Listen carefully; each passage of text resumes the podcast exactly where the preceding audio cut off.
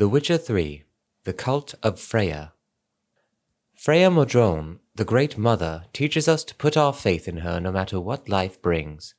Thus, warriors pray to her before setting off for battle, and the women they leave behind pray for their menfolk's safe return. Freya, as a mother and a goddess, understands all the trials of mankind. She soothes our pains and provides comfort. Yet woe to him who acts against her and violates her eternal laws, handed down for the good of men and the world. Condemnation awaits such men.